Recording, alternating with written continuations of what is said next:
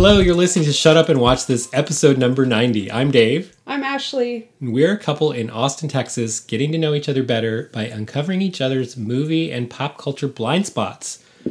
Each episode, one of us gets to choose a film or television show, usually that the other person has never seen. Enforced viewing ensues, mm-hmm. and then we unpack it all here for you. The choosening. The chosening. That's The what you said on previous episodes. is, okay. We like to invent words about choosenings. The choosening. The choicing. The choicing. The choicing was mine. I got to choose. Because we share, we take turns. That's right. Because I have a brother, and you have a sister, and we learn to share. Um, I don't think my kids have really learned to share all that well yet, but that's another story. Okay, yeah. Okay, um, so the movie I chose this week was The Conversation. Mm-hmm. 1974 movie by Francis Ford Coppola. It's when he used to have the whole Yeah. name in the credits. Maybe he still does that? I don't know. Francis Ford Coppola. I briefly got this confused with my dinner with Andre, which also could have been called The Conversation, which I also have not seen, so. You mean like during the two minutes before I said, "Have you seen the conversation?" And when I put it on, you thought So we might be going to be watching. I've Uh, neither seen My I- Dinner with I Andre? just like I thought it was a movie about a conversation, which I mean I guess it was, but it is I thought, in fact I a thought it was like just a filmed conversation, which is not what it was at all. yes, it was not. So tell us about the conversation, Dave. Um, it is well, okay. The reason why I chose this movie for you, Yes, um, I don't. It's never even made it onto my. because Sh- I love Gene Hackman. No, I don't. He's fine. it's never even made it onto my short list before Mm-hmm. for some reason. I don't know why. I think I knew that you hadn't seen it, but I was going to do a different Coppola movie at some point. This is Mm. the first Coppola movie we've done on the show. Yes, it is. Um, of course, I love What's the The first Godfather Part Francis One and Two. Ford Coppola movie we've done on this film? We've done other Coppola. We've done Okay. prior Coppola. The We've spawn done- of Coppola. Is that? Are you going to make a B movie called The Spawn of Coppola? Spawn of Coppola. There's a lot of Spawn too. Yeah. But uh, which Sofia Coppola movie did we do? Marie Antoinette. Marie Antoinette, Okay. yeah. Anyway, Dad. Dad. Dad. made this movie in the 70s. Um, and I would argue that Dad made his best movies in the 70s. Yeah, I think that's true. This is early on. It came between um, The Godfather, which was a smash hit for Paramount and for, you know, great, huge movie for Coppola. And before, um, I think before uh, Godfather 2. I don't know if it was greenlit, and it was. I think it was just a product. It was just a break in his Yeah. schedule, and he had this script kicking around for five or ten years. Yeah. and found a chance to make it on the cheap in San Francisco, where his offices are based. Um, but I chose it for you because a couple of times, and I think on a recent episode, maybe it was when we did the Scorsese movie. Mm. Alice doesn't live here anymore. You said that the '70s in general is kind of a sort of a big blind spot for you. Yeah. Like you haven't seen a lot of them, Yeah. seeing as it's like a decade before you were born. But even when you you've gone back and seen a lot of the the great movies and stuff, like for whatever reason, and I know there are other reasons Yeah. too. Like you're not we, you're not super into like masculine, like gangstery kinds of '70s Yeah. movies, for instance. You know all the Pacinos and De, De Niro's and stuff like that. There are some good ones, but anyway, I don't know. It's it's interesting, like because when I mean, I didn't see The Godfather until like in my mid to late twenties. I mean, that is not something that like it's something that I've heard referenced like a million times because it's this like big cultural shift that happened in the world when The Godfather came out. It's it's like Star Wars. Like everything leads back to those moments. Like Star Wars and Godfather, like they changed everything. Um, I mean, it's not just that, but I mean those directors that came up in the '70s that kind of shaped the way that cinema is now, in good ways and in bad ways. Jaws. yeah, Jaws. blockbuster Yeah, that's seen as the one yeah, that that shifted the entire cult. That's why we have Yeah. Marvel movies. yes, exactly. So So, um, I mean, like, I understand the importance of films from the 70s, but I can't tell you really why. I mean, like, I'm sure my parents did not want to, as a child, show me, like, you know, oh my six year old child, you absolutely need to see this videotape of The Godfather. You know, um, they my parents were very anti us watching anything too violent, and I Yeah. think that a lot of those movies would have fallen in that very. Although apparently they're not opposed to seeing really scary '80s movies, um, as all as as we know, all '80s movies for children are. But um, and then I don't know. I just had I didn't catch up until much later, so I've still not seen the third Godfather. I've only seen the first two, you know. So I know Yeah. I I've heard that there's no reason for me to see the third one, but you know. Well, we, we there you know as often happens Yeah. like not to wander too Yeah. far off track. There was like a new sort of critical reappraisal of it Yeah. when Coppola did his re-release recently of. Mm-hmm. of the restored. Like he changed the name and everything and like re-edited. You know the thing he's been doing with all of his movies. He Did just he edit all the guns out? No, that was Spielberg. no, that's Spielberg. Yeah. we can only have keys but not guns in Okay. AT. Yeah. Um, but anyway, the new version of The Godfather 3 um, got a pretty good uh, Okay, well, critical maybe- feedback um, when it came out two or three years ago. well, I think I'd have to watch the second So one I haven't again. seen that yet. I mean, it just it never really gangster culture never really like the whole like Italian gangs and that sort of network of crime. It really never got me actually until I watched The Wire. The Wire is kind of like the thing that really got me into that sort of So- thing, you know, but organized crime is not the fascination that I know it is for a lot of people, I guess is the thing. Which is interesting that I mentioned The Wire because this film reminded me of The Wire. Because there's wiretapping. There's wiretapping, yes.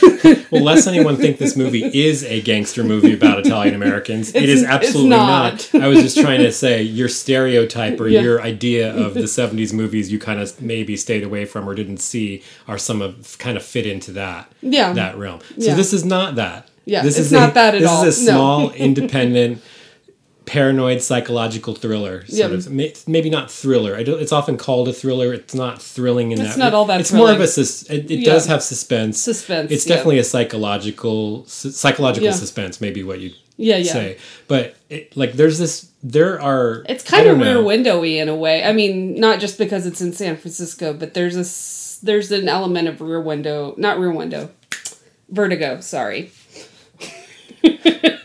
that was upsetting. Well, it does take place in San Francisco. yeah, what I meant, there's an element of vertigo in it. The sort of like paranoid kind of, Yes. you know, lead character kind of. Absolutely. And I, as I was thinking about the stuff that you probably hadn't seen in the 70s, there's like this rich vein of, of like these sort of paranoid thrillers like Yeah. this.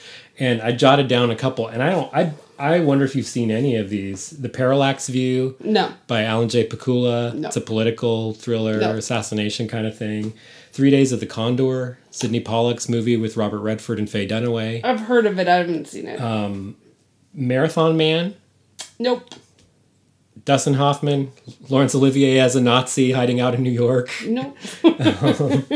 And, and I think actually you could argue that um, certain elements of Rosemary's Baby kind of fit into this sort of Yeah, I can see that. like eerie psychological sort of thing, although that takes more of a horror note. I've seen the Manchurian Candidate. It's not Yeah, 70s, yeah, that's though. that's another Yeah, one. yeah. That's you know a little. I've seen the a lot- original Manchurian. Candidate and the newer Manchurian candidate. I actually haven't seen that one. And Alex Jones was there because we live Oh. in Austin. Yeah, it was kind of weird. I'm sorry about that experience, but now it's a story, I guess. Yeah, um, So anyway, this is my one of my absolute favorites of this kind of little niche genre from the 70s. Mm. These sort of like I don't know, they're they're kind of because it's a 70s movie, you get the like emphasis on the character study Yeah. sort of element and it's paced more deliberately so that the person at the heart of it is and their reaction to events is yeah. just as important as what's actually playing out. you know, it reminded me of um, we we watched Klute a Yes, while ago that's with another Jane one. Fonda. That was kind of that. that That's another of- one that's often lumped in Yeah. with these. Um, yeah, yeah, yeah. I don't know. I didn't think of that one, but yeah, Yeah. that's totally around the same time and the same kind of feel. That's Donald Sutherland and Jane Fonda. I was tr- right. Yeah, Yeah. we finally saw that for Well, the first time. So, I mean, like, this is unrelated to the plot of the movie, but what is it about 70s films that they all have this kind of warm, gritty look to the photography? And it's like, universal. Like, did everybody wake up in 1971 and go, "We're gonna shoot in"? I mean, like Well, they they all look that way. I mean, like even like Star Wars looks that way. You know, they I- don't have that like super crisp, like clean, dark. yeah. blacks well, I mean, if you're looking at this Yeah. particular film as an example of that, you're Yeah. seeing a movie that's not really shot in studio locations. Mm-hmm. You're seeing them just set up 35 millimeter cameras, probably often with mostly a natural light or stuff that emphasizes or mimics the natural Yeah. light and it's not the whole tradition of like super artifice like Yeah. technicolor like they there's something about i think the aesthetics of of documentary filmmaking and Yeah. tv news and all that kind of just like setting up and turning on the camera I that's just- part of it I not in the star has wars to case do maybe with the. I mean, with the actual like how they were treating the film to get that sort of. It's. I mean, like I would say, like nothing feels sharp if you know what I'm Mm-hmm. saying. It's very interesting, you know, coming especially in a digital world where everything is like razor sharp. Sure. I think we know? are. I mean, it'd be interesting to see what the movie looks like now. We're Yeah. not looking at a restored print. We're not Yeah. looking at a Blu-ray. This is probably whatever the DVD. What I had available was Yeah. the DVD when it came out 15 years ago. Yeah. But I think that probably the choice to use filters or not use filters, or to maybe uh, process a film and, and print it in a certain way, may have something to do with it too. But I think it's also that like shooting with light coming in from the window or Yeah. shooting outside on the streets. Well, it's funny because it's like I mean, like every film that you watch from the seventies, it's like Soderbergh. It's Yeah. they all look that way, and it's just very interesting. To Well, he will use the wrong filters sometimes, Yeah. so that Yeah. you know you're he's shooting interiors with uh, daylight uh, le- uh, film or whatever, vice versa. So you're getting like blue film and green and all this kind of weird stuff. Yeah. Anyway, we've talked for ten minutes. We haven't said anything about what this movie is Well, about. you got. We're talking about films from the seventies. We're setting the scene, right? Yes, that's right. Okay. so, um, uh, last thing I want to say is I I cannot tell you when I first saw this movie. I don't have a story about the first time I saw Yeah. this movie. I just know vaguely. I probably saw it when I was in college, um, when I was trying to see everything, and that's where a lot of my Mm. feeling comes things. from. I've All seen it maybe four or five times over the years. I've always really liked it.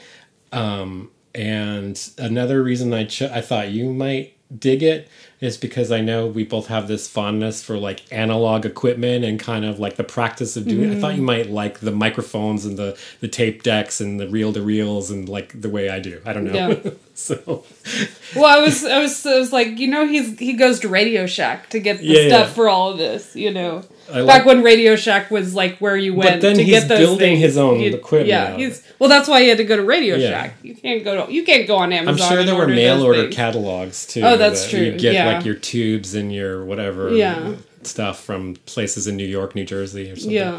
Anyway, can you tell us a little bit about what the movie's about? Because we haven't said anything about the character and what the problem is. Okay, so we open on it's a couple of guy, a couple of a woman and a man having sort of what seems like a kind of normal conversation in Union Square in San Francisco.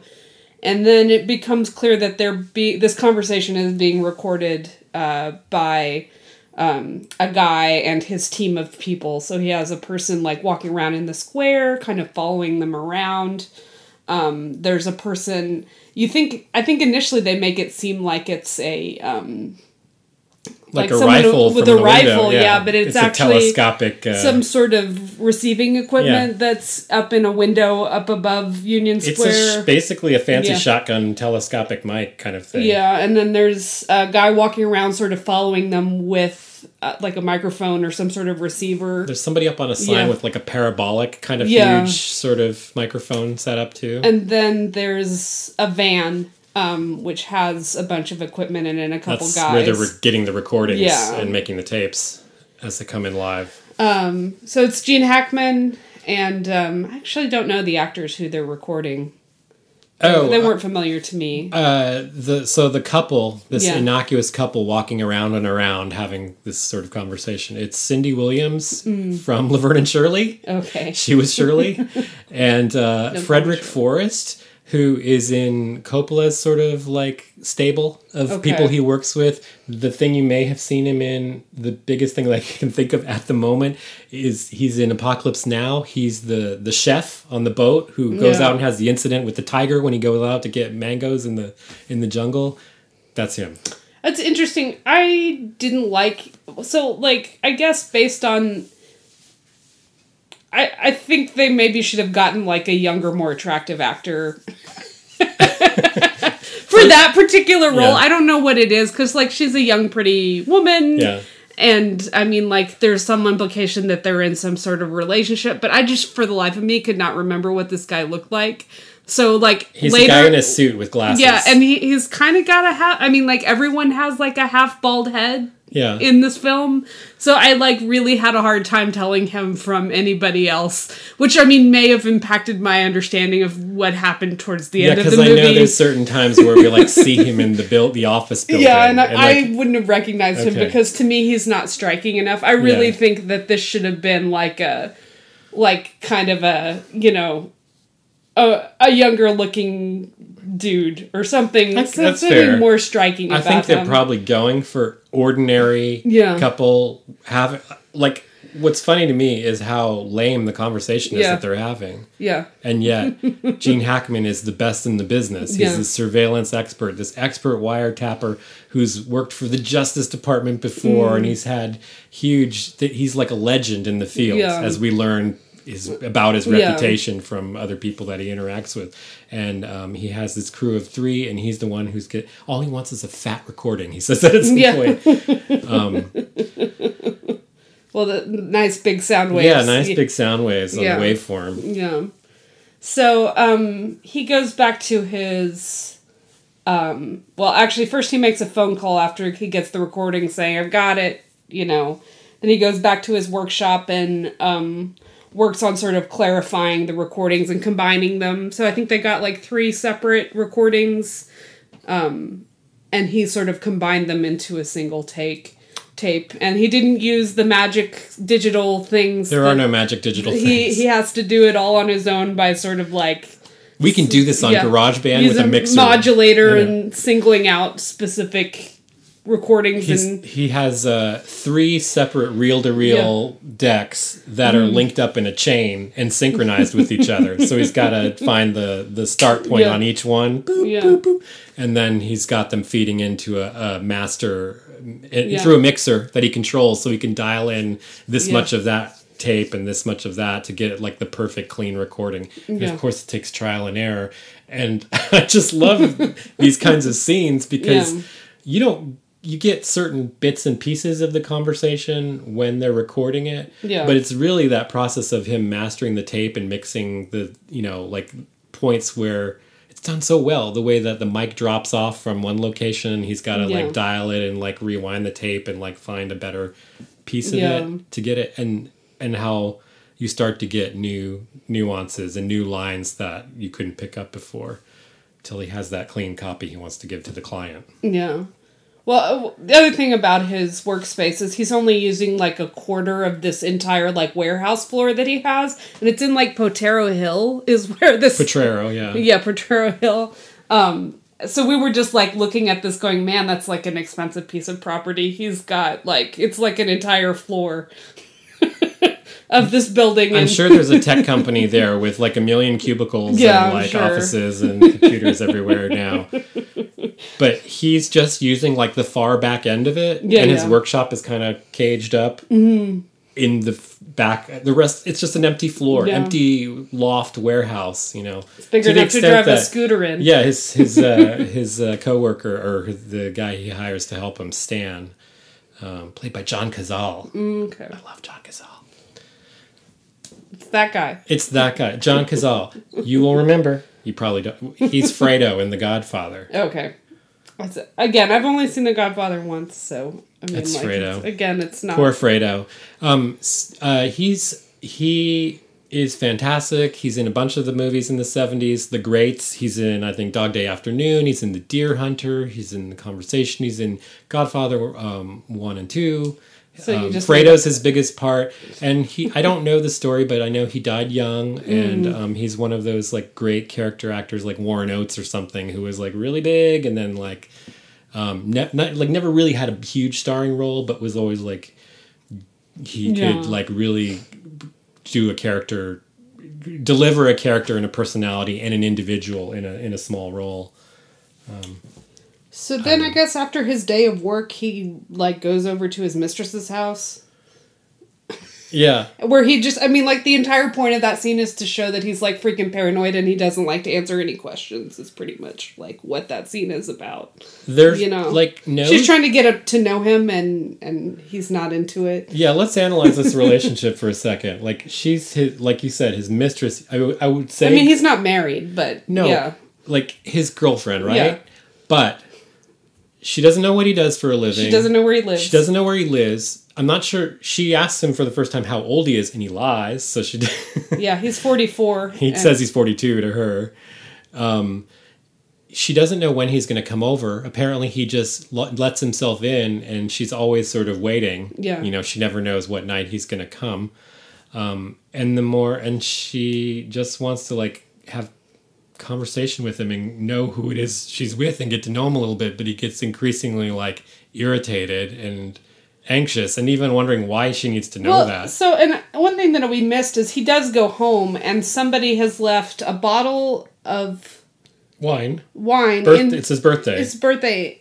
His landlord knows when his birthday is for some reason, which I guess maybe you write that on your application. I don't know. Somebody leaves a bottle in his apartment, and then there's a card that says "Happy Birthday" and has his correct birthday. So maybe that's why he's feeling a little paranoid because someone has invaded his space and so I think what, knows more about him than he'd like for them to know, or something like that. Well, A, yes. B, he's paranoid because of the line of work he's in Yeah. and what he does. And Yeah. he knows that no matter where you are and whether you think you're alone, somebody could be listening or Yeah. watching. We every single scene that he's in, like early on, Yeah. like has that kind of point of like showing how private, how Yeah. personal, how wary, how suspicious he is. Yeah. Because before he gets to that bottle of wine on the doorstep, he unlocks three different deadbolt locks Yeah, with different keys. with different keys, opens a door. There's a burglar alarm he has to turn off, and then there's the bottle of wine. ADT. The, the, yeah, the, the bottle of wine, the card on the ground. The and then he, I think it's the landlady. So he calls the landlady and like thanks her, but also like, but like really, how did you how did you get in? Yeah. And um, so the implication is that she goes through his mail and she Yeah. read the card that had his. Oh, Yeah, because he says something about from now on. Oh, by the Oh, way, thank you very much. And from PO now on, my mail's going directly to a PO box. Um, good night, kind of thing. um, so nobody knows him. yeah. Um, he like has, yeah. I, he just he's such a cipher, and he's so personal, and he's so private. He's so stiff. He's so locked down. Um, he just does the job Yeah. um, he, he even his partner um, Stan, the John Cazale we Yeah. were just talking about, um, can't like even get him to converse about anything. Yeah. Like they have like no rapport at all. Yeah. and anytime anyone tries to draw him out as a human, like he kind of pushes it away. Yeah. Um, but the the thriller angle of the story is the fact that the more he hears of the tape, the more he believes that something terrible is going to happen to the couple, Yeah. and that his work, him turning over um, this surveillance recording of the couple's conversation, could result in them being murdered Yeah. by, say, the husband. That the implication is there's the the the person who hired him is the director of this company in San Francisco, whose wife is having an affair. Okay. I wasn't really sure about the relationship. I know she was. So he does go to the place where he's supposed to drop off the tape. He's gonna drop off Yeah. the tape. We think he goes to deliver it. And he gets there, and the director isn't there. Instead, we have Harrison Ford um, just mysteriously there, and uh, he doesn't feel comfortable with leaving the tape with this assistant or whoever this guy is. He's the assistant to the director, and um, uh, Gene Hackman's character is named Harry. Harry Caul. Mm-hmm. Uh, Harry's the arrangement he made was he's supposed to hand deliver to the director the Yeah. recordings. and the assistant Harrison Ford is the assistant Yeah. is like, it's fine. He can't come right now. He's authorized me to receive the recording, and he won't do it. I mean, like he puts it on the desk. I think they hand him the packet of money, which was how much? Thirty thousand, Fif- fifteen $15,000 fifteen thousand dollars, Which is like an incredible amount in a of bank money envelope. in cash. Yeah.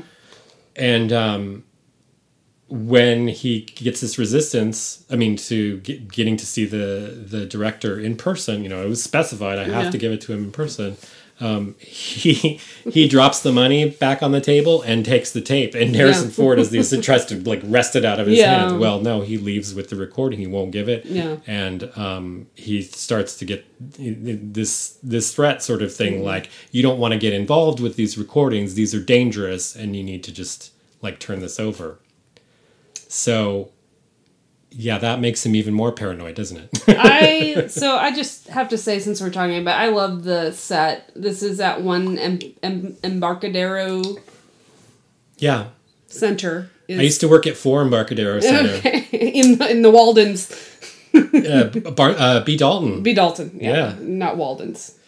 Our boss will tell you she opened the B. Dalton here at Highland That's Mall right. all those years ago, but I used to work at the Ah, one at the Embarcadero Center. mall bookstores. Um, it's it's a it's a wonderful like brutalist, you know, built in the like late '60s kind of building. It's um, I mean, like at the time, it probably would have only been like maybe eight to ten years old at the most. Um, but it has this like great like brutalist concrete and like a neat like tiled floor and this sort of like circular pattern and then it has this really neat concrete spiral staircase that goes up and then you go to the actual office and it's got like this like smoked glass and shiny things and it's uh, all very 70s Knoll, Knoll 70s style um, office chairs and um, it was that was that was good fun for me the I'm glad that was This- good fun for you because what I was trying to throw your way, which I forgot to mention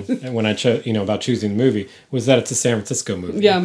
We have to watch the great San Francisco Yeah. movies. I'm from San Francisco. We love going to San Francisco. Um, so yeah, we need to see all the. all of them You mentioned Vertigo. So Yes. yeah.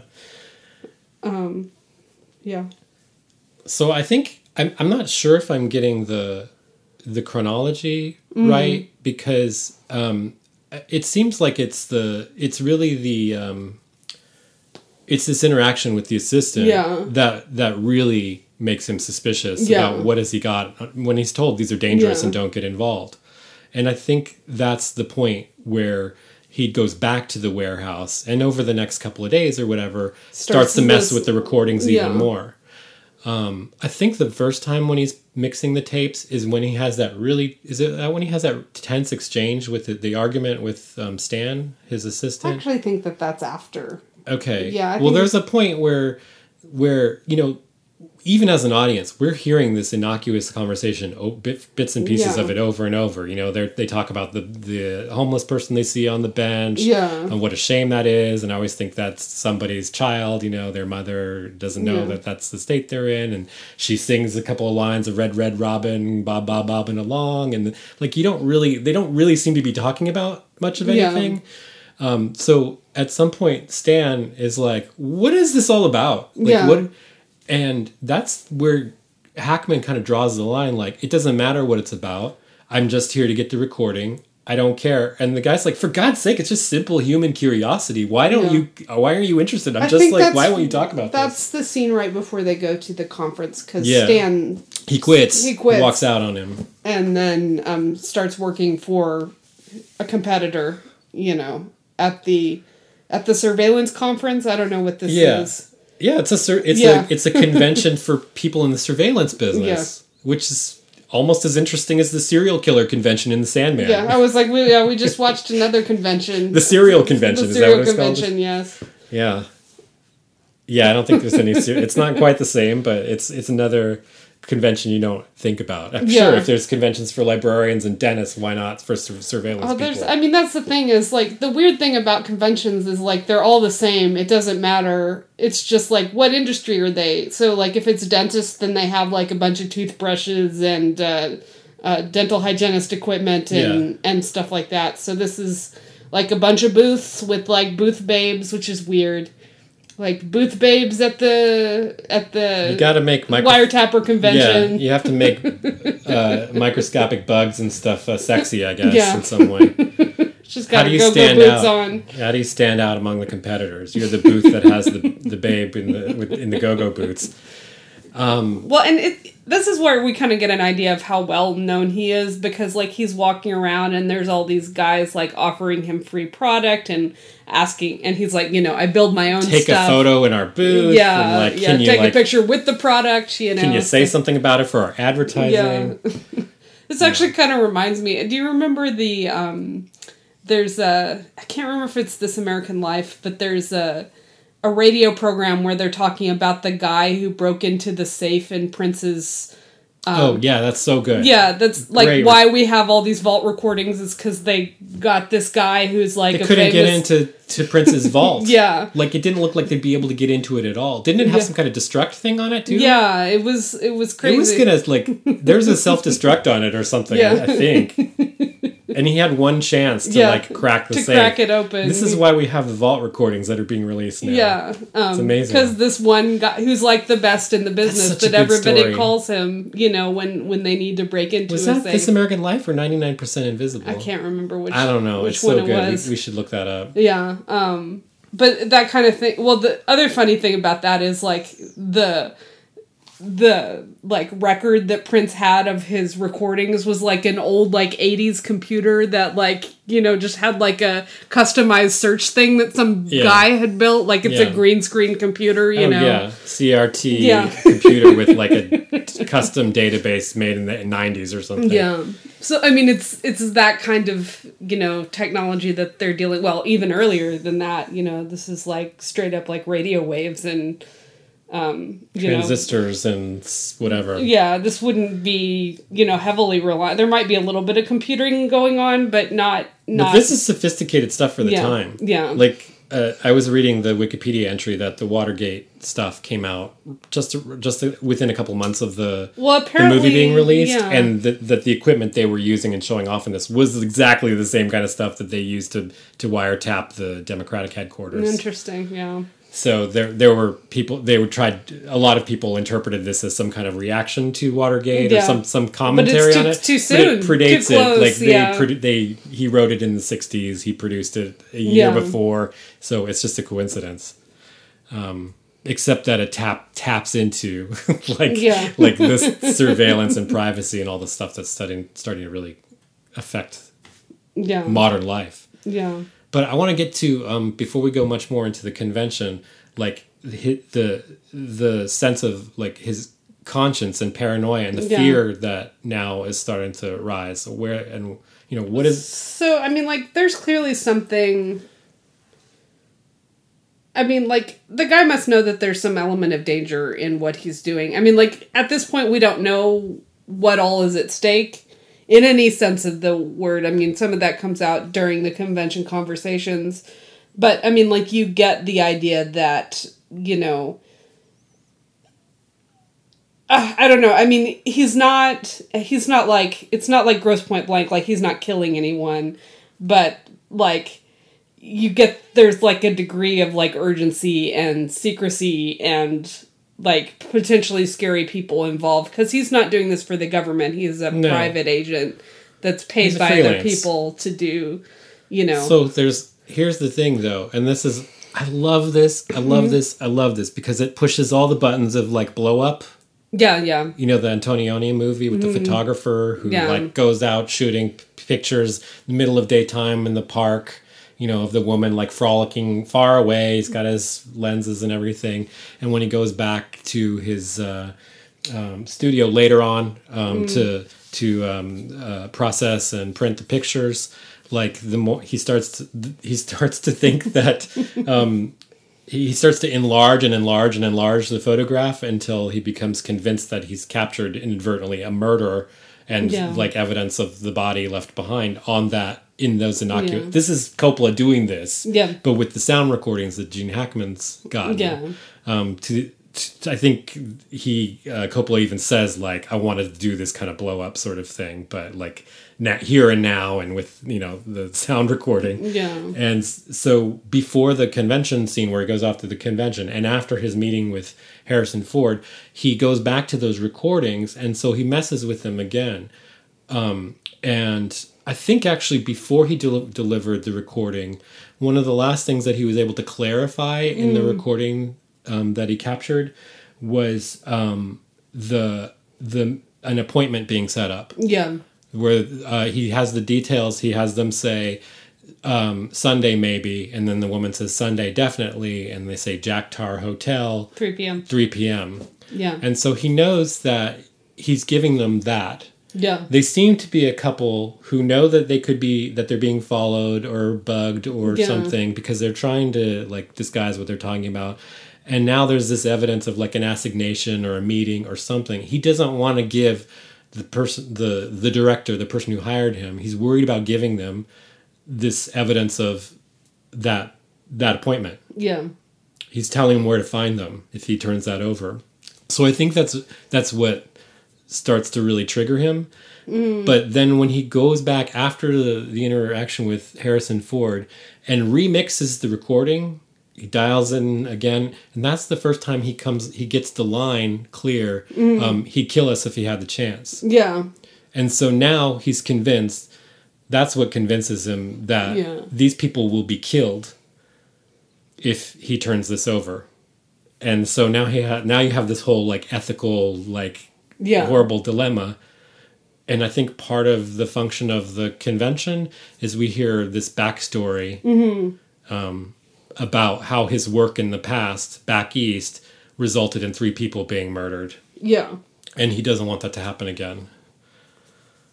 So yeah, he meets some some like surveillance guys, and they go have a convention is- party.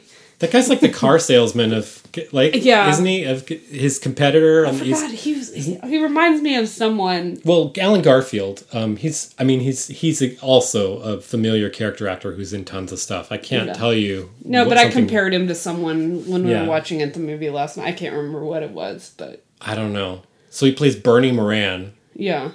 He's like, you're the best on the West Coast, the best of the best, and I'm the East Coast. Oh, I compared him to um, the Hungarian uh, interpreter from uh, I'm not, from My Fair Lady.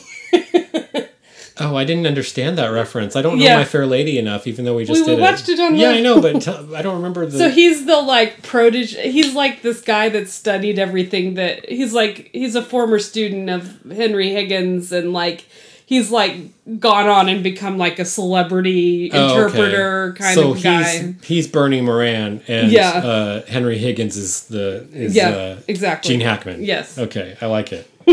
I'm, I remember you saying It's that, It's the but I, same sort of like sort of like you know he's good, but he's not that good. You know he's like the Salieri. he's good because of like one Yeah. idea or one Yeah. thing, and Yeah. the and the, what is this this after party they have at the warehouse? Like Well, you know, it's like you know, libra- librarians go get drunk after you know and share our trade secrets. Um, yeah, when we during go, librarian we share our traits. We, we go back to like empty lofts and like talk about databases Yeah. and like serials contracts or something. Yeah, Um. so they're all drunk. They go back to Harry's uh, work. I was, I was actually, I I still like, why did he take them back to his workshop? I- It's really weird. That to me doesn't make sense. Like I think it's just because he's drunk. I, I assume I think it's drunk because he's so private. I, I can't. I guess also he, he locked feels bad about Stan too He because lo- he's trying oh. to get Stan back. Yeah. You know, that argument they had. He got really angry with Yeah. Stan because Stan's like, you know, you're like kind of not even human. You don't. Yeah. You're like, what? What's? Why don't you? Why can't you talk? Why can't you answer questions? Why can't you have a conversation? Why aren't you interested in people? yeah, like what what is wrong with you and he gets really angry and um and so uh stan's working for the shitty competitor yeah, as like a, a booth dude. So Booth dude, I mean, so crappy competitor Bernie Moran is, you know, among this little group that comes back to the warehouse for the Mm-hmm. after party. They're going to drink and kind of like hang out in Harry's uh, Yeah. workspace. There's not enough women. There's only two women. Um, His for whole all the deal is he's just trying to like poke and prod to get like secrets the whole time and like tell me how you did this job and like what are you working on here and like we could get together and be the biggest in the business if you know your brains and my business Yeah. connections. Let me check that. out your equipment. You know Exactly. I have a, I have a producer. There's whole lot, yeah. There's a whole lot of uh, microphone swinging going Yeah. around. I guess. Well, Hackman doesn't take the bait. He, Yeah. he does. He's not. He's very modest. I mean, in his way. I mean, you can see the, the small smiles sometimes when they're talking about what how Yeah. good he is, but he doesn't like really play into Well, it. and then so the guy is really curious about something that he did back in New York, which is that he was able to get a really clear recording of some people of a conversation about something, a business deal or a crime or something like that, and these people were just on a boat like in international waters Mm-hmm. and like he's trying to like figure out like how he got the recording He's like, it's legendary. Everybody knows you did it. Yeah. Nobody knows how you did it. Yeah. Come, come, tell me how you did it. Give me, tell me how you did it. And he gets a little bit irritated because he doesn't want to share that information. I think that's the job that resulted in the murder. yeah, and and also it's there's like a that Teamsters Yeah, kind of so he feels kind of shitty about it that that his information was the thing that ended up in the death of sounds like a think family, like It, as it was a couple and their child yeah. were murdered. yeah. So he feels really guilty about that. Um, I think that's an understatement too, maybe because like he basically like pulled up stakes, completely Yeah. moved and relocated Yeah. to San Francisco, started over again, and you know. He, well, I think he- that he might have thought that he was in danger as well. You know, it could be, you know. but he his he his line his reasoning to himself is always like just do the job be Yeah. get the recording be it's all like he It's wants not to just It's not his fault. It's like the Well, he's he thinks that what he's doing, even though it's surveillance and it's like an Yeah. Mm-hmm. invasion of privacy for you know to the parties that he's recording, like he somehow is able to most of the time justify it as just be the technical expertise. You know, Yeah. just it's a matter of of just the puzzle, the problem of being able to get the perfect recording and be the best of the best and and Yeah. and to do this, you know, using all of his means. He's very proud of the fact that he builds all of his own equipment, his microphones and stuff, recording equipment. So I'm just in a as like how realistic is this? Like would you be able to I mean and I'm reminded of when we were watching The Americans, which we totally need to go back and finish at some point, but like how realistic is this like like would you be able to get that clean of a recording where you could understand you know something that he whispered into someone's ear while they're standing right next to a you know a band that's playing? I mean like is that realistic at all for the Well, technology From or what I understand is they had they had wiretappers mm. on the payroll, like Yeah. as for their re- deep Yeah. research into the character and the stuff, so that this is, was all based on what could be done at the time. Yeah. So I think that I don't think that's science fiction. I think that Yeah. that was possible. well and- it's like i i don't know because like I don't know about the boat thing that they're talking Yeah. about. Yeah, our concept of what could what is possible and what isn't isn't very clear because like of course with our digital technology a lot more is possible, but like even if you have cameras everywhere, which like now we have cameras like everywhere, they're most of the time the cameras are not 360 cameras. They're focused even if they're wide le- angle lenses, they're focused in one particular area. They don't move. So like you only have pictures of when people and that's the same of in England. They have cameras everywhere Yep. in England, but like you know, if you read a crime novel set in England or Ireland, you see that like yeah, we've got some pictures, but like it's not clear like if somebody turns, you know, it's only only what's visible is what's in the camera's view. So mm-hmm. I mean like only what you can record is what the strength of your equipment can record you know? So I, I don't know. I'm always curious as to like the the difference between like what you would actually be able to capture you know and what serves the story i guess I don't know. From what Yeah. I understand, what they were able to do is not that far fetched. Okay. Yeah. It's just baffles us because you Yeah. don't think that something like that is possible. yeah. But I mean, you have people, you know, across the street in multiple places. There's at least two. There's a rooftop and there's a window. Yeah. Mic, you know, and there are these like Yeah. shotgun mics that Mm. are just super intense, like the best of the best at the time. One of them has that kind of. Yeah. Uh, I'm, Like I'm making antenna. circles. I'm making circles in it's the like an antenna shaped thing. Yeah, like a, a Like a satellite. satellite parabolic kind of thing with the yeah. Yeah. It's like I don't know. This stuff is pretty intense. Yeah. So the fact that you've got they're getting they got they did it somehow with three recordings. One of Yeah. them was just the guy on the ground walking around with the paper bag Yeah. and the mic in the bag. or He's got a receiver in the Yeah. in the present. and he gets spotted at some point Yeah. Mm-hmm. and has to cut loose because they're like that. The the couple they hear the They couple on the him, recording yeah. say that man with the hearing aid he's been following us around and around and then they like tell him to to take to, to cut loose and he comes back to uh, send, that guy's a cop too Yeah. like, he's a, like an off-duty cop they have That's working right. for them. Um I just it's it's interesting to me, you know, what what is possible. You know. it reminds me of, like in Veronica Mars like they have there's a lot of Yeah. that sort of like bugs and recording people and and that sort of thing and I just wonder like it's handy to have that but like what what is real and what serves the story, I guess, you know. I'm gonna research this Yeah. to to see how realistic the conversation Yeah. recording actually is Well, and But- it's it's so during this whole like drunken wiretrapper party um, earlier in the day, um, the uh, or Bernie is that his name puts a puts a pen in in what's his name's pocket. he gives him a pen it's swag Yeah. right from his his booth which like honestly he should have been a little suspicious of that. Again, Don't take a pen from a wiretap, dude. I think he's drunk and he's Yeah. flattered by Yeah. the attention. Yeah. Well, he wasn't drunk when. Well, maybe he was. I don't think they were drinking during the convention. He He just gave him a him pen, at the convention. Yeah. here's one for you. Here's one for you. I Yeah. don't know.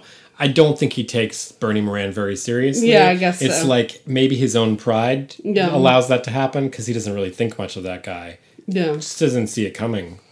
So it turns out that this pen is a microphone, and Bernie has like a tiny little tape reel to reel that he's been recording on, and at some point he like plays back like a conversation he was having with the booth babe. It's also not just any conversation. Yeah. It's like the one time in the movie when he lowers his That's guard true. and does allow him to talk Yeah. about what's actually on his mind and in his heart. Yeah. And it's the the woman from the booth.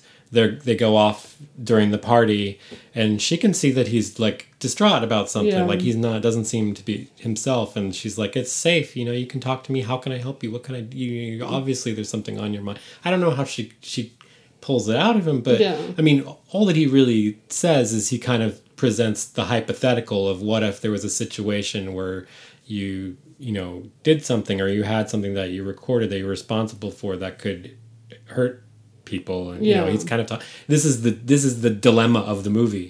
Yeah. like he's now he can't give up those tapes. He can't let those people get the tapes because he cannot allow himself to be responsible again for something like the murder of that family back Yeah. east.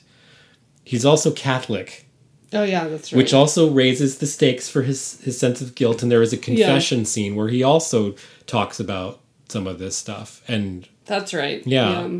Um, so even though he's like seems so straight laced and unflappable and really just not emotional at all like the, he's starting to crack Yeah. with the the weight and the pressure of having could, uh, possibly being a party to something Well, and that and Harrison. Fo- Harrison Ford also shows up at the convention to like he's been following him follow him around. he's like i'm not following you i'm trying to what is I'm trying. I'm looking for you. Is Yeah, what he he's like, I'm not tailing you. I'm, I'm looking for you.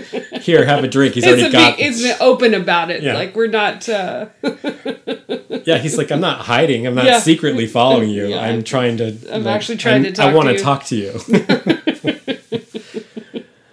And I think that's the time where he says, "All right, we I set up an appointment for you to meet the director. You can do payment in full. Yeah. And Saturday, Sunday at one. It's like Yeah. that same Sunday. It's the next day, Sunday that's coming up on the recording.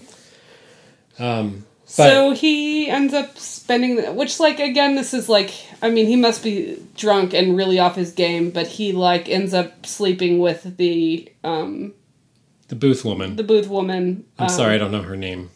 I don't know her name either. I want to say Meredith, but I don't know why. Um, like he, he like starts playing the tape with her there, which is weird, and then um, they sleep together.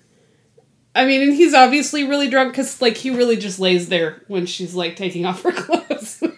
he just He's- completely He's passing out. he's I don't even know if they did anything in the end, really. Um, and then he has a dream, and there's a dre- a great dream sequence um, where he like sort of finally, I guess, pieces together what may or may not be happening or something like that. I think in the dream, it, it's very smoky. Yeah. Or foggy. It's Yeah. like San Francisco. It's, it's, foggy, and he's like sees the woman from the conversation Mm-hmm. in the distance at the park, and is shouting at her not to go to the to the hotel Yeah. thing. Don't go there. You know. I think. and it's Altadena Park, which is the park in Pacific Heights. It's the one that's like way up yeah. on the top. That yeah, has we the great spotted views. it. I was like, I think that's that park we went to Yeah. when we were in Pacific. Heights. It has great Heights. views like down. Yeah, down it's got those wonderful, and big, then- the stairs that go up the sides. and up over to Sutro Hills, and yeah, it's um, to where the Sutro Tower is, and to, towards downtown. It's great views. But this is part. another this is this dream sequence, which is so odd, kind of in this movie. But it's definitely it's another one of these things where Francis Coppola is like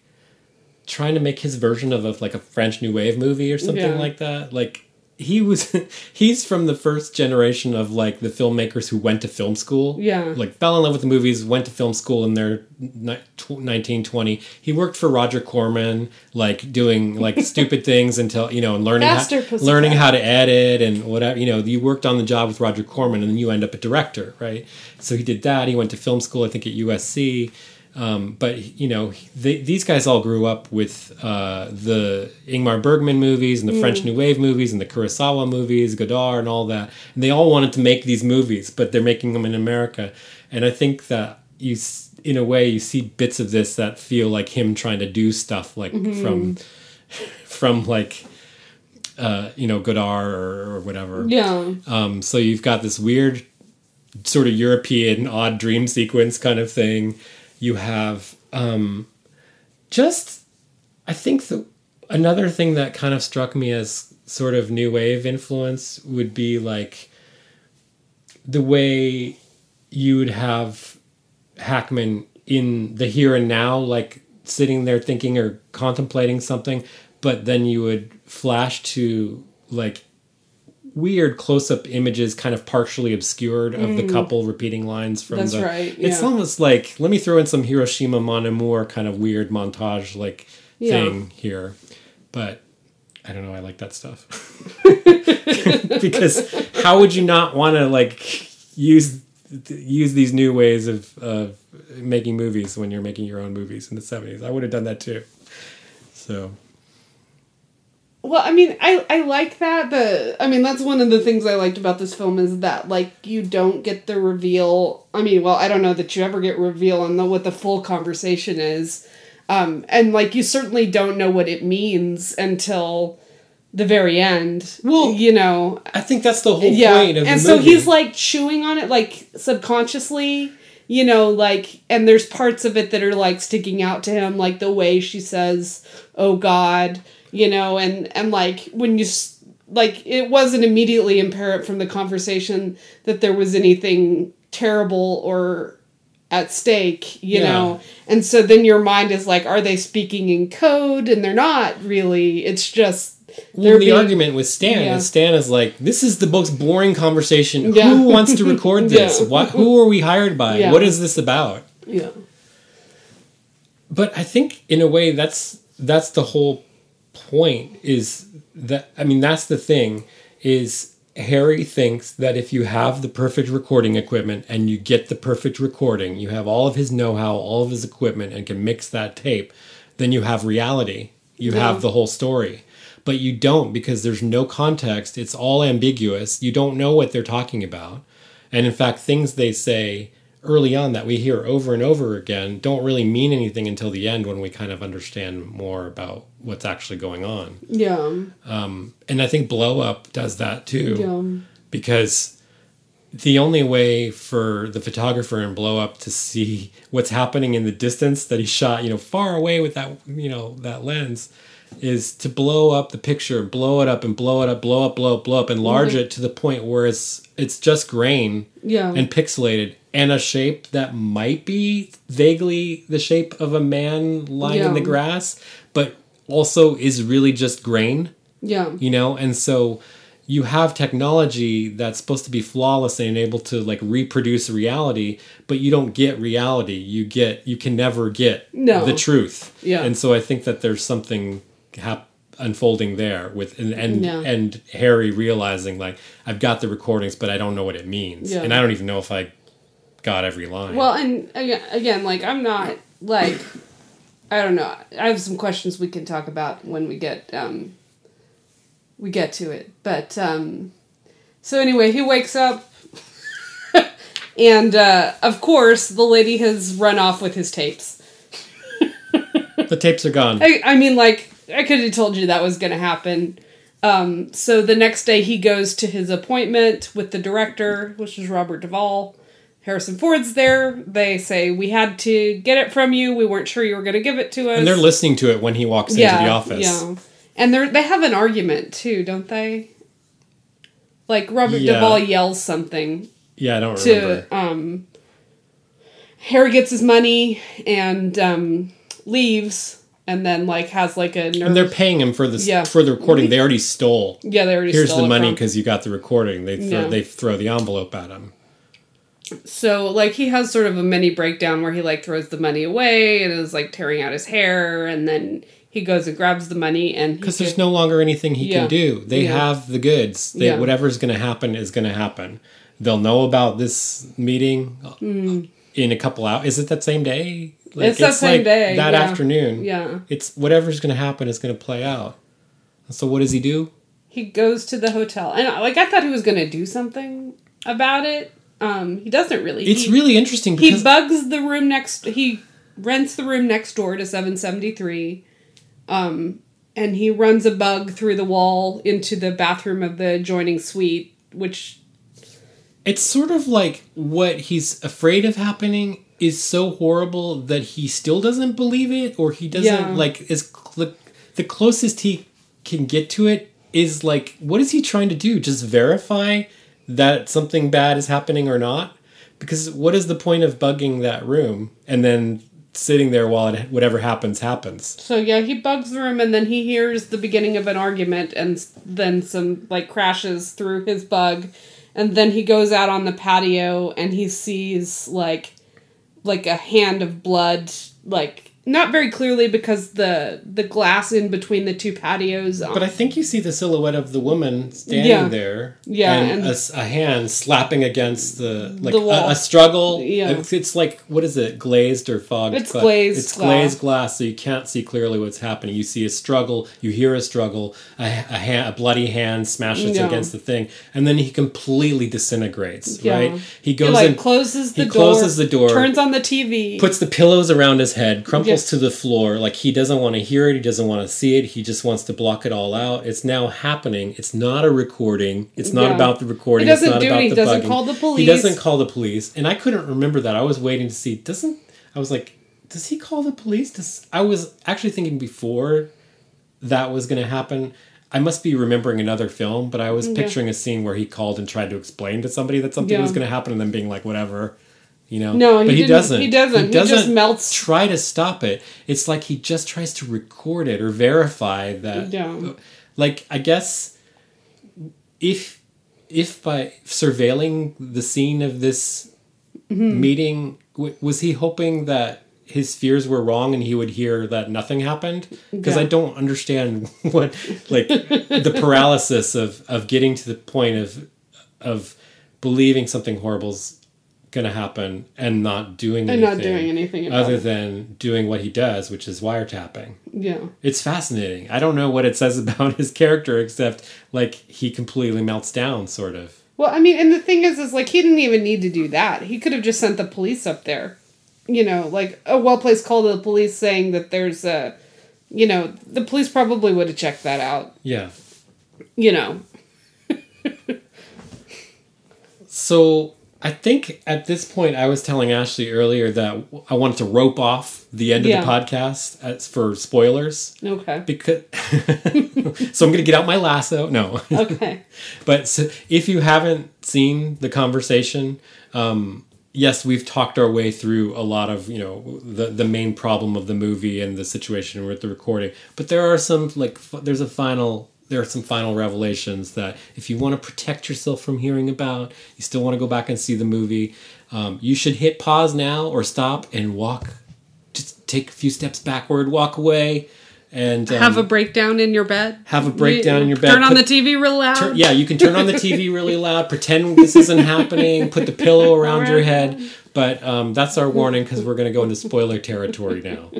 Okay. All right. All right. So, uh, Spoilers. so what happens when he goes next door to the Because- hotel room And like the next afterwards when he wakes up? There's no, there's nothing there. The pe- there's no people next door. He like breaks in, um, because in in Picks addition to being a wiretapper, he can also uh, Yeah, break yeah. locks. You know, He picks the lock.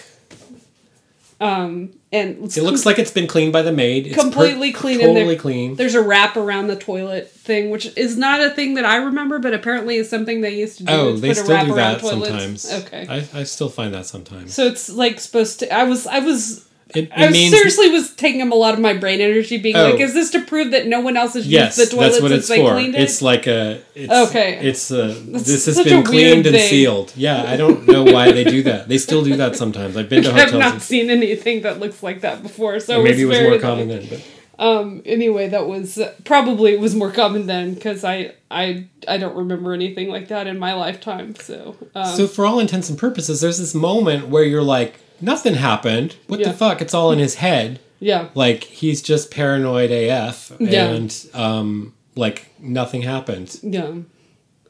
But then he like and this is the thing, I wasn't sure if this was entirely real until we get the reveal later, but like there's this scene where he opens up the toilet that's running. Mm-hmm. Yeah. The toilet's running and he kind of jiggles the handle and then he tries to flush it Mm-hmm. and then this sort of like like red towel or something like a, there's a towel shoved down the toilet thing and then a bunch of blood comes out So the the the, the, The toilet, toilet stopped up overflows. when he flushes it to try and stop because it's a running toilet. Yeah. You know how the water is just Yeah. continuously running. When he flushes it, it overflows with blood and Yeah. towel, like So- blood all over the place, like ridiculously gratuitous, Amount like of blood. red blood pouring out of the toilet. Total like scene from The Shining. Yeah, it was very Shining. And the music is this screeching, horrible, like shock kind of psycho like, type was- music. I wasn't sure that part was real or not. Like maybe it's just like his intuition that something terrible happened and it didn't actually look like that. I'm not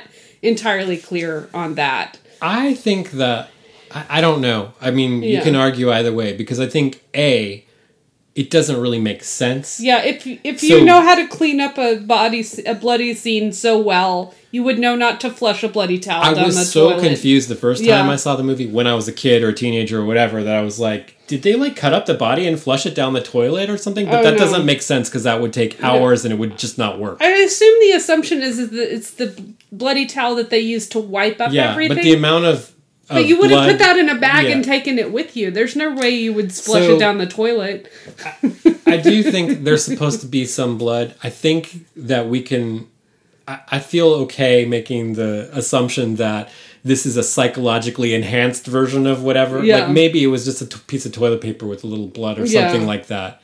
Like that they used to. I don't know. But the amount of blood that pours out is so surrealistic and gratuitous and intense that it has to be like his own psychologically amplified version of what Yeah. happened. So I think the story needs him to discover that something actually happened there. So I Yeah. think he sees something.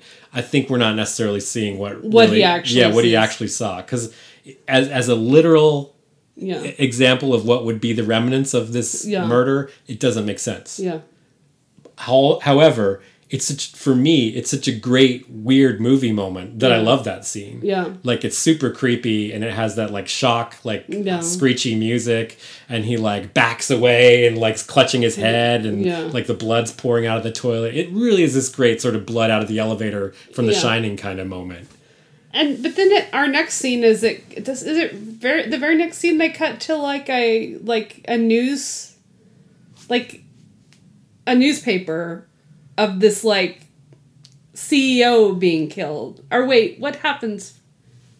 No, it's you're right. It's almost right after it, it Or it- does he see the I'm uncertain about the time sequence, but to me, it looks like he's emerging from the hotel. yeah He's been out for a certain amount Yeah. of time. We don't know because Yeah. does he wake up at night or in the afternoon it's, or what? it's during the day when he's It may even be the next day yeah because the time sequence doesn't make sense otherwise. Because he emerges to find was it on the news on the TV too or just a newspaper? I think we see the newspaper first and then I can't remember exactly and then Does he go back to the office building? Is that what where the Embarcadero? he does try to go back to the office So there's a newspaper that reveals that the CEO was in a car accident. was in a terrible car accident and he's survived by his wife. Yeah.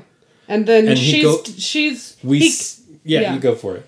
well he, he goes back to one Embarcadero Center and tries to go up to see the director But the director's not there. and they won't let him go upstairs.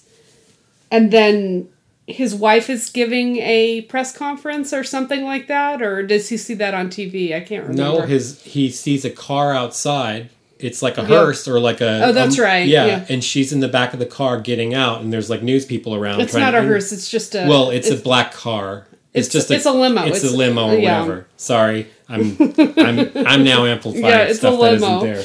it's just a blue limo. A weird She's clearly limo. the widow. Yeah. She's the the wife of the director. Yeah.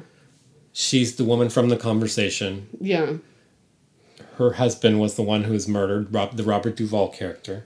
And and the nondescript guy And the is there. nondescript guy, Frederick Forrest, the man Yeah. of the conversation, Yes. Is there is by her side. Yeah.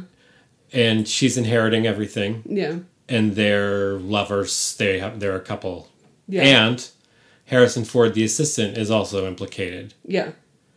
Okay. So the opposite of what he thought was going to happen. So what's interesting is that like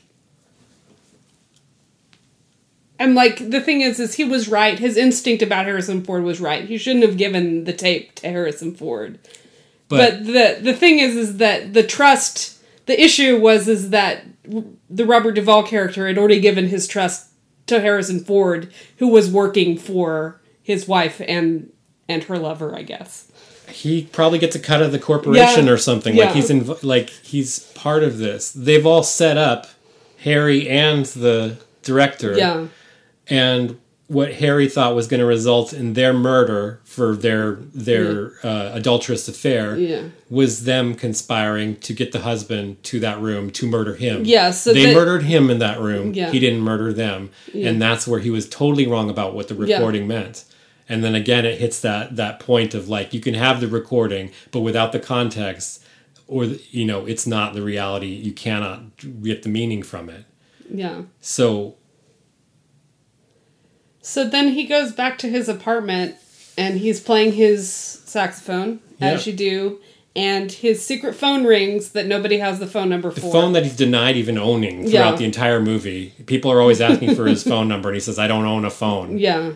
He goes to payphones to make calls. Apparently, he's got a phone in his desk that he just plugs in when he needs it. Phone rings. And um you know, did it does anything I don't remember if they said anything. They do. It's uh, it's Harrison Ford. Yeah. It's Harrison Ford's voice. Um, he says, uh, "We know you're onto us, or we know you know. We know you know. Yeah. We're watching you." Yeah. And he plays back for him a recording of the sax solo he was just playing two seconds before. yeah. So we've got we we're Yeah. listening and we're watching. So he like goes through his entire I mean like his entire apartment like he takes down every lampshade, he takes down all the curtains, he goes through all his statues. He eventually like pulls up the floorboards, he like You tell You a wiretapper that Yeah. we've got you bugged. He knows he has to look Yeah. everywhere. So he checks like everywhere um, for this bug. Never finds it, but like you know, we're left. The end of the movie, he's like sitting alone in this like ripped up apartment. You know, Oh, this poor Yeah. San Francisco, whatever North Beach apartment, completely gutted. You know, with the floorboards, wallpaper torn off. The he's dismantled the lamp, the the light fixture, so it's like hanging in the middle of the room. Like the whole thing is just gutted and awful. And he's sitting there playing the sax at the end, right? yeah, In the corner. This is the epilogue. The last, to me, yeah, amazing last shot. Amazing last shot is him sitting there in long shot with the camera panning. Mm-hmm. Because the fucking camera is doing a surveillance shot. yeah. Panning slowly to the left to him and then back again. It doesn't even make sense, but I love the aesthetic choice to make that. It's the, that, yep, you didn't find it. You're still being watched. We could still hear you. The camera Coppola's camera is implicated as a surveillance device because it's literally Yeah. scanning and panning back and forth like a surveillance camera robotically in that last shot. So what my question is is like, why did they need him? if Let's they talk about that. clearly have like an A plus really good surveillance guy who I assume is Bernie. I don't know, but anyway, they've got their own. They've got you know women who will you know do what they need to do in order to get the tapes that they want. You know they have What I think, here's what I think. yeah I was wondering about this too. And so one thing I can think of is that maybe the maybe the Duvall character, the director, yeah was suspicious enough that he'd already set this in motion. Yeah. He was surveilling them. Okay. So they decided to take advantage of the fact that he's surveilling them by staging shit that he can yeah he can find out. So they can de- lead him by the nose to be in the time and the place and in the circumstances while he thinks that he's got the upper hand and the only, he's the only one that knows what's going on. That's what I think that Yeah. he's already planning to surveil them. Maybe he's even already, hired Harry Caul, the best in the business, Yeah. and so they like game it. Mm-hmm. I think they're like hacking it or gaming the system. They're taking advantage of his paranoia and his uh, s- sense of control by actually like giving him what he thought he was gonna get yeah yeah i think that's what they do so that they're using both harry and um and the director's own plan that he set in it. well i mean because when you think about it like because otherwise it doesn't make sense if you're just meeting your lover in a Yeah. in a in a park you aren't going to be like yeah let's meet at this hotel at three o'clock you know it just seems kind of like weird to like go out and like lay it out that specifically like you know well except like it's suggested at some point that they they've already caught on to the fact that they've been eavesdropped Yeah, on before true. Yeah. so that the whole point of it is they can only talk and set up private things when they think they're in a busy yeah but public place. again it feels a little contrived on their part like we're going to be very clear about where we're Well, meeting here's the and thing. the place and the time you know the room number But the audience is the right audience for that Yeah. because it's a guy who doesn't think about humans Yeah. and how people talk or what emotions are like or that that's likely for somebody to say or not. It's somebody who just like is very literal. Yeah. Like he's got this information that he recorded on tape. Well, and So, and the like, husband that's how he must be similar to that too. Yeah. You know, to not be like I don't know, but you wouldn't think that if you're the one trying to spy on someone that that's it's spy versus spy that that someone's turned around and spying on you. You know, Right. reverse spying. Well, there's no. I mean, it has to be that the husband was already doing surveillance on them. Otherwise, the whole movie doesn't make sense because Yeah. they could set this up. They could set up the husband without any recordings or surveillance or anything. Yeah. You just have to lead him to the right place. Yeah. You could do that in any number of ways. And also, I was like, yeah, you could have- write something and then throw it in the he's trash. a rich you know, guy or- who wants to pay for the best surveillance Yeah. and like the tech stuff or something like that. Because otherwise, you could just hire private detectives like you do in Chinatown or any Yeah. other movie well, to follow people you around and choo- take You pictures. choose your own downfall, and he Yeah. that was the downfall he chose. So Yeah, yeah. I think so. Interestingly, Robert Duvall was uncredited in the movie. I think it's Yeah. just he's he's was he's buddies with Coppola. They just made The Godfather together. they probably couldn't pay his like rate Well, he's whatever. only in like one scene, so yeah, you know. he's in one scene, but uh, he's not credited. Yeah, I, I like I didn't remember he was in it until he's on screen. I was like, I didn't see his name in the credits, and then it does. I was looking at IMDb, and there's a number of people who are uncredited. I don't know who else, but did so. Were you? Did you see the? Did you anticipate that twist at the end that it was the kind of like reversal sort of thing? That I mean, I, I I can't say that I was like terribly surprised, but I wouldn't. I didn't immediately guess. I wasn't like, oh, it's totally going to be a switch and reverse thing. But I wasn't like, I wasn't like, I- oh my, you know, it wasn't like, oh my god, Yeah. what? yeah. What's in the box? No. Um. The Sixth Sense or something, right? What? What? He's dead. He's dead too. uh, we just spoiled all of the So, things. no, we didn't. we didn't say who. Swing away, Casey. Um. it's, it's fine. Um, because I saw this too many years ago to remember anything about like No. whether that was. I mean, for me, most of the movie, like that's. I mean, yes, of course, the movie needs to. We need to know what actually was happening in the story, but it's not why the movie's interesting Yeah. to me. I guess no, I all mean it's, it's- all about it's it's about the character study of it is about the character. and like Harry is like it's interesting. He's an interesting character. He's not who D- Gene Hackman usually plays.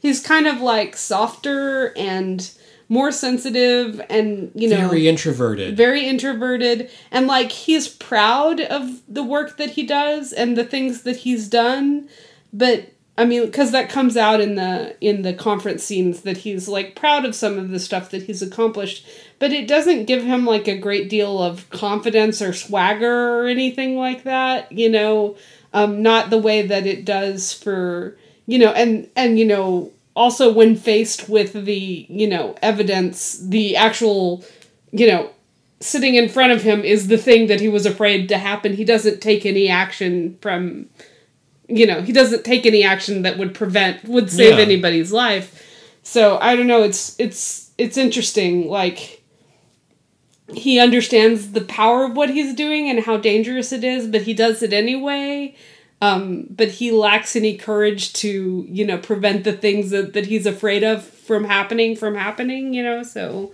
i don't know it's it's it's He's interesting a very flawed, real Yeah. character. yeah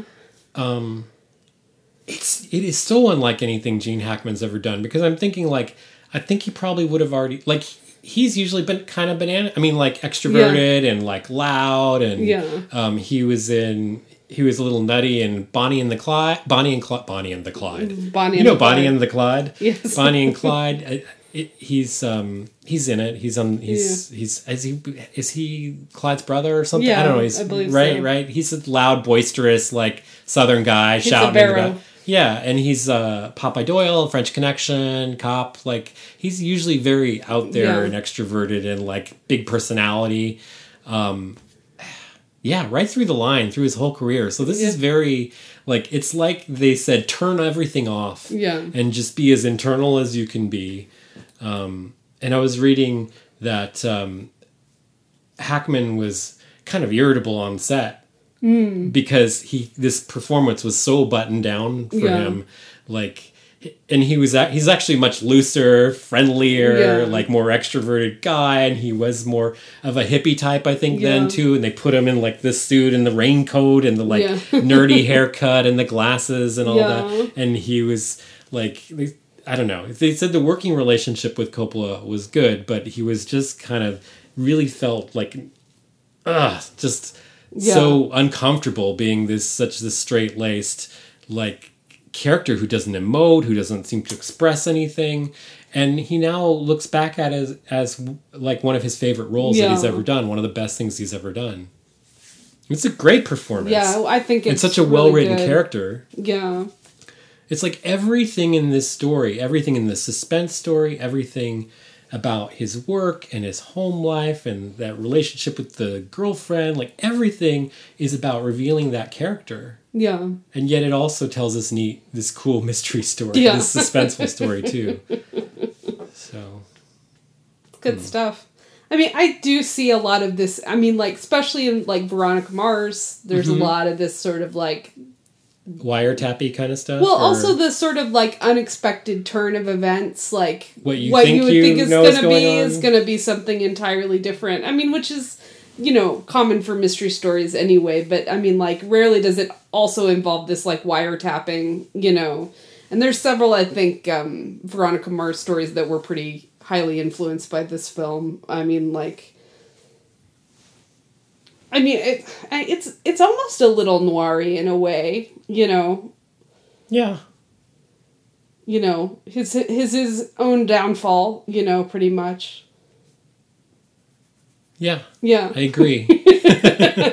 I'm just thinking about it. but yeah I, I i don't know i feel like there's a lot of you know contemporary especially well i mean I, th- even in the wire i think probably that there's a lot of i know you haven't seen very much of it, and it's something that we should go back and Yeah. watch but i definitely think that there's some some of the characterization some of the sort of like twists and turns and the unexpected things that happen you know and they get in i mean like that's the one thing that's so cool about the wire is they get into the sort of like practicalities of what wiring looks like i Yeah. mean in a modern context. But they also like talk about like the legalities and the you know so it's i mean and it is from a criminal you know a policing sort of perspective rather than sort of a private eye sort of thing. But but i think that there's there's definitely some influences there you know um and like think about how like important like wiretapping became like you know with the watergate tapes and and everything you know that we learned about that you know um, how influential this sort of thing became on society for a very long time you know. Um, i don't think it's much of a thing anymore I don't know if it's. I, I think like as people become more aware of it, that that maybe that people have gotten more careful. I mean, and that's Well, but now we're in the era where your phones and your laptops and stuff can be co-opted and you know camera switched on and and keystrokes Yeah. recorded and well, so there's it's a whole funny different because like the wire. I mean, because the technology then, which is now like 15 Mm-hmm. years ago now, even then they're able to manipulate it in very interesting ways. The the technology of the time, Mm-hmm. you know, and there's like this constant like technology battle between the criminals and the police in like how they're using the technology and how they're averting the use of that technology in order to not be caught. It's very interesting well interesting. and then going back to 1974 again if you want to talk about the level of sophistication that at least they're presenting that they have you have this thing that bernie de- demonstrates at the convention Yeah. where you can dial somebody's phone number and, Yeah. and have the, the phone not ring but start Yeah. recording if you Yeah. give it the right signal when you're punching in the number and the device has been And I think planted we get a lot of this also with the Americans, which again we've only watched part of the maybe the first season first season, but like I've seen some of the second season onwards, and like they they definitely get into that more sophisticated si- sorts of of things, and and again when you're watching it, it's like how realistic is this? Like is this the is this like really what the Russians were doing? You know, it's it's kind of fascinating to to think about that, but. um I can imagine that this film would have been pretty inter- influential in that as well, you know, you know. But it does feel all very spy versus spy. You don't know that you're watching spy versus spy until the end, you know. Hmm. I definitely want to see more Yeah. of that show. yeah. So I have one random detail that Yeah. I forgot to mention that I really admire about on the film from the filmmaking and editing perspective and the the way Yeah. you know Coppola had to um, present this conversation again and again, revealing more, revealing less, kind of you know as Harry's learning more about it, or as you said, kind of playing it through his mind subconsciously. And one thing that I think is fascinating is I think it's it's it's actually the big reveal at the end of the Yeah. film when you find out what actually happened when it which is all done as this quick Yeah. cut montage Yeah. where he sees that the woman is still alive he sees the headline on the paper he sees the lover and then in his head you see like a recreation of what actually just That's happened right, you see yeah. them like uh, wrapping up Duvall in the shower curtain and it's his bloody hand I on the other side that, you yeah. see all that play out but you also have him replaying the conversation in his head again and this time they take the same line from the conversation with a completely different line reading Yeah. i swear to god if you go back to the earlier part of the movie It's not delivered in this way. But Frederick Forrest, the man in the conversation, earlier says he'd kill us if he had the chance. When they play it again at the end Yeah. and they show it again, same close up, it's played as he'd kill us if he had the chance. Like it's literally a different line reading. Yeah. He'd kill us if he had the chance. Which if Which had, seems like a reaction to he- like, well, do we need to kill him? if he had heard it that Yeah. way, that suggests that Yeah. they're going to kill him before he could kill them, and he would have had. So you know what I mean? Like, is that in his head? Is that on the recording? It's all in that gray area of the ambiguity of having something but not reality. well, and that's that's the thing is the one of the things that we never know is what she says before he says that. You know, that's Yeah. one of the things that they You can't hear because they're standing next to the yeah, bongos. Yeah. so I mean, like, uh, it's yeah, it's like an intriguing parts that are missing from the conversation. He'd kill us if he had the Yeah. they really just said what they were doing, Yeah. which again doesn't make sense if they know they're being recorded. So I'm not sure, but anyway. Well, and again, it's just, and I will, I will say this forever. If you want to get a divorce, it may be expensive, but go ahead and get a divorce. Don't kill. You don't have to kill anyone. no one has to leave dead. You guys can just break up. It's okay. You don't have to hire like surveillance experts either, probably. Yeah. All right. Uh, this has been a, a, a conversation about the conversation that's almost as long as the movie The Conversation. Is it? It's actually not. Okay. But um, anyway, do you have any any other things you wanted to say about the movie or where we've been this week? I, I, you know, I think I like front loaded my commentary about Okay. movies of the 70s, I guess. So, Front loaded. yeah. Okay. I mean, I'm still I'm still curious. I'm I'm I'm curious about why. I mean, it's probably a combination of like the technology and the style of the time and the. But I'm always like curious as to why certain movies look certain ways, and like it just feels to me like the 70s like universally have that sort of like warm, grainy, and like is it just because it's all shot on film and the film stock that they had at the time um you know is such that it didn't like create these incredibly like i mean like because i know that films from the 60s also have a different it looks different like mm-hmm. it looks crisper it doesn't look so grainy as the ones from the 70s but it's still not as like the colors aren't as true you know as as i don't know if we got like some sort of new like starting the 80s on some sort of like new type of film that we were able to shoot more clear bright crisp things or you know and then now when we shoot on digital it's like like super you know Yeah. You're shooting on 35 millimeter Yeah. stock. Um, it has grain. Yeah. Like I remember going to the movies all my Yeah. entire life and seeing the grain of the movie, even in a brand new print of you know Raiders of the Lost Ark or something. They used used to have the grain. You know what I'm also like not which is like lighting like the style the type of light bulbs that we have now are different than Mm-hmm. Yeah. we did back then. So of Well, course that's going to look different. A movie the- like The Godfather or The Conversation is not lit the way Singing in the Rain is lit, Yeah. or like most movies in the Hollywood studio system, which are basically freaking flood lit. You know, with Yeah. like everything. You know, Well, in, a, in a everything- soundstage. everything that's why it looks And the way more that everything there is, overexposed. That's why it's crisp. Yeah. That's why it's smooth. That's um, Well, no, I don't know. I'm, I don't know if I'm explaining myself. I mean, like to me, like when you put a movie on from the 70s, Mm-hmm. like even without understanding, like if you're, I don't know, if you're looking at um, um, 2001 yeah. for example. Mm-hmm. You know, not the like redone beautiful digital copies that they have now, but if you looked at 2001, I think I would still be able to look at and say that film came from the 70s. Just like if I saw a film from the 60s, 60s, yeah. yeah. I would I would be like is it 68? Okay. I'm Yeah. being pedantic. Yeah. Sorry. Sorry. but I mean, like, if you look at a film from earlier in the 60s, it's to be like, okay, well, this came from the 60s. Whereas if you look at a film that came from, I don't know, at some point, even if it's shot on film, like, it looks like, I don't know, it looks sharper. The grain lines are much finer. I don't know. It's something changed, and I don't know what it is. You know, I don't know without looking Yeah. at each scenario and pulling American cinematographer articles from Yeah. the 70s because I think there's a lot of things that could be going on. Yeah. I do think that there was less that a lot of these movies of this ilk Yeah. of, the conversation serpico french connection all of these sort of the ones we call gritty Yeah. they had that gritty look because they're they're not being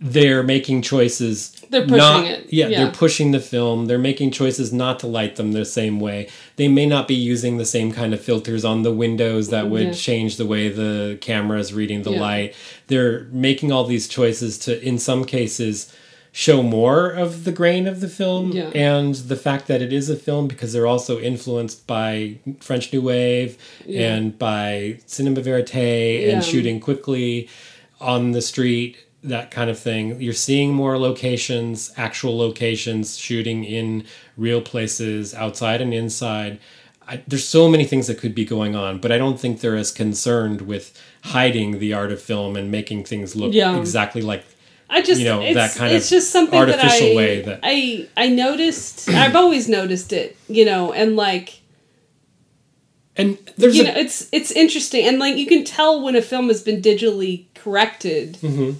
Because it has those like super saturated blacks. oh my god well You yeah. know, which I don't think is a good thing necessarily. I don't think it's a good thing to digitally improve these films so much so that you take something where it, it used to be like a dull black and they turn it into a bright, shiny, glitzy black that changes the way. I mean, like, I'm not so upset about it if they're doing it in 2001. I think 2001 is supposed to be shiny and glitzy in that way. Yeah, yeah. And they did to, that to the best of their ability in 68. But, like, I think like a lot of these films, if you digitally enhance them so much so that it changes the way that it looks, it'll make it look like a glossy, brand Yeah. new movie. And I don't think that's necessary. I know that's something specifically. Kubrick didn't want to be done with his movies. Yeah. he didn't want the aspect ratios to be changed for the video release. He didn't want. He wanted you to see the film that he made. You know, um, I do think a lot of the a f- certain amount of things that look rougher Yeah. are older prints that haven't been restored or gone back to the original camera negative. Yeah. So like you know that if you go back and look at The Godfather that came out on DVD 10 Yeah. years ago or 15 years ago, that's before they restored it and went back to the negatives and color corrected and all that stuff. And purportedly what they're giving you is what audiences would have seen, which is Yeah. the color was that rich, it was that whatever, but the the what we've been seeing for decades does not look like that. I mean, you're working Yeah. With whatever the Well, and I think like a film like Godfather, like the sort of like a tobacco tint, is not a terrible thing to have for that. Mm-hmm. no, but I mean, film, it, it look, we, we could put them up side by side because I think I have both the Yeah. DVD and the new color correction, Yeah. and they look totally different. You Yeah. know? but I think But I mean, when they're you think doing of that, like even the style of the wedding dresses in the 70s pure white was not a thing. Yeah, yeah. They did like a, it was like a more yellowy white, Mm-hmm. you know, was kind of the color scheme, you know. So the sort of like blazing white would not be the, you know, like the the reds wouldn't be like to, they wouldn't be like cherry red. They would be like a tomato red because of you know they'd be more orange. Yeah. I don't know. So it's it's as much about the color scheme of the time, I guess. But I, I don't know. I, I just always think it's curious how how like that their styles of the way that film is printed. Yeah. Well, I think another aesthetic choice was people didn't want you to see the grain. I mean, the older era was, you know, we want to give you like the movie. Yeah. You know, and I think when you're making a movie like The Conversation and everything's on location, I don't think there's anything in the studio. Yeah. Maybe the convention scene, although I bet they probably found a hotel ballroom or something.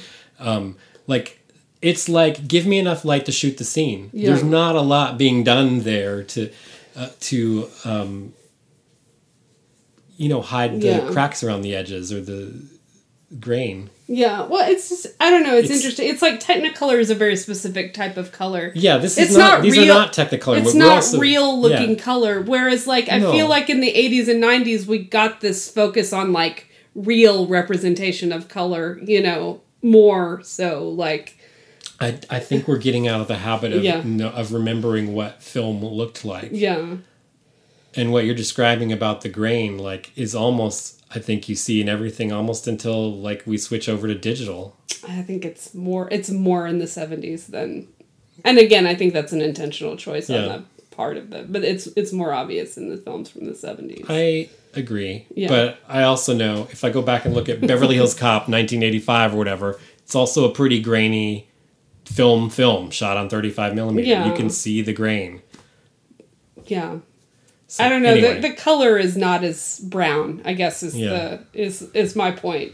You know, or warm. Yeah. I guess is what I'm. Anyway, I don't know. Any cinematographers or uh, DPs want to write in with uh, to explain to us the situation with 70s I'm always movies? interested in like trends and then photogra- photographic choices. Well, you so- would have if you had ever gotten into cinematography, you would have liked American Cinematographer because it's Yeah. literally like they'll take the movies and they'll. Mm. say we use these lenses and this film stock, and to get this shot, we did this, and then in processing, we pushed the film an extra Yeah. stock. You know, they tell you all of that stuff. Yeah. It's super geeky stuff that nobody else would want to read. Yeah. but it's fascinating if you're into the photography and the lighting. Yeah.